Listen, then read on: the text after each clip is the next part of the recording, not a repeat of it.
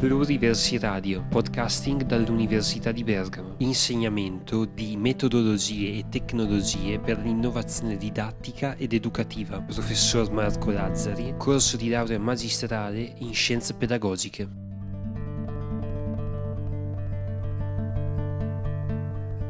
Per la serie delle presentazioni dei corsisti dell'anno accademico 2017-2018, oggi Chiara Bariselli presenta un articolo nel quale si discutono gli effetti dell'interattività sull'apprendimento a lungo termine e sul carico cognitivo. Buon ascolto. Il lavoro che ho approfondito ha analizzato gli effetti che l'interattività nei libri di testo ha sull'apprendimento a lungo termine e sul carico cognitivo. Lo studio ha interessato due gruppi appartenenti a due diverse classi del settimo livello di una scuola di Taipei, in Taiwan, quindi stiamo parlando di ragazzi di 11-12 anni.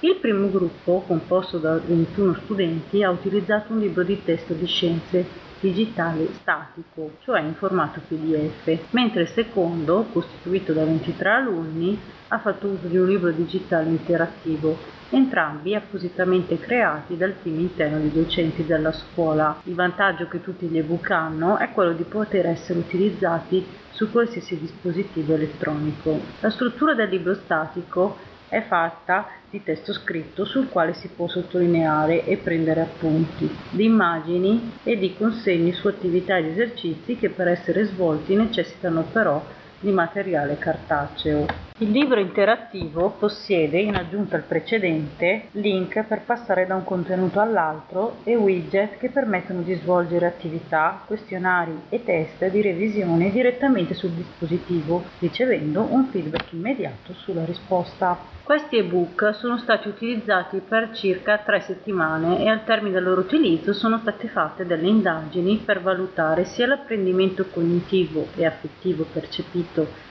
dai diretti interessati che il carico cognitivo negativo e infine gli studenti sono stati sottoposti ad un test finale oggettivo sugli apprendimenti. Il test finale è stato creato e valutato dai docenti delle classi secondo gli standard curriculari britannici e quindi in linea con le prove di verifica a cui i ragazzi erano abituati prima della sperimentazione. L'indagine statistica fatta confrontando i dati ottenuti nei test con la media dei voti dei ragazzi prima dell'introduzione del ebook ha mostrato l'attendibilità dei risultati ottenuti appunto nei test.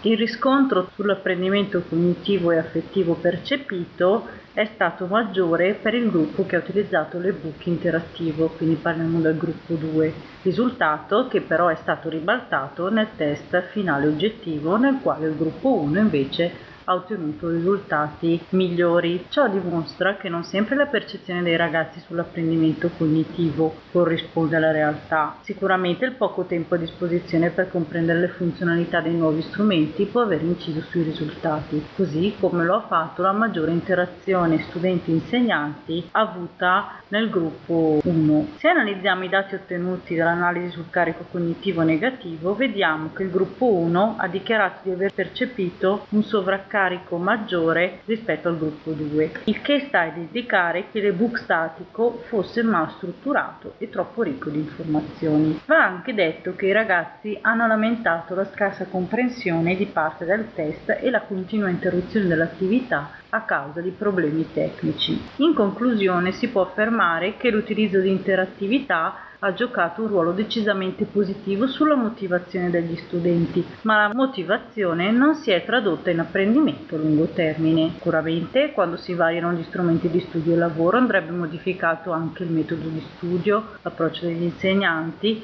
e la progettazione, perché non c'è una perfetta corrispondenza tra i libri di testo e gli ebook. A tal proposito lo studio avrebbe potuto valutare meglio la qualità degli ebook forniti, poiché questi si dovrebbero adattare al singolo individuo. Sarebbe stato inoltre interessante aumentare sia il periodo di osservazione che la numerosità dei gruppi sperimentali ma soprattutto affiancare a questi un gruppo di controllo che continuasse ad utilizzare il libro di testo cartaceo.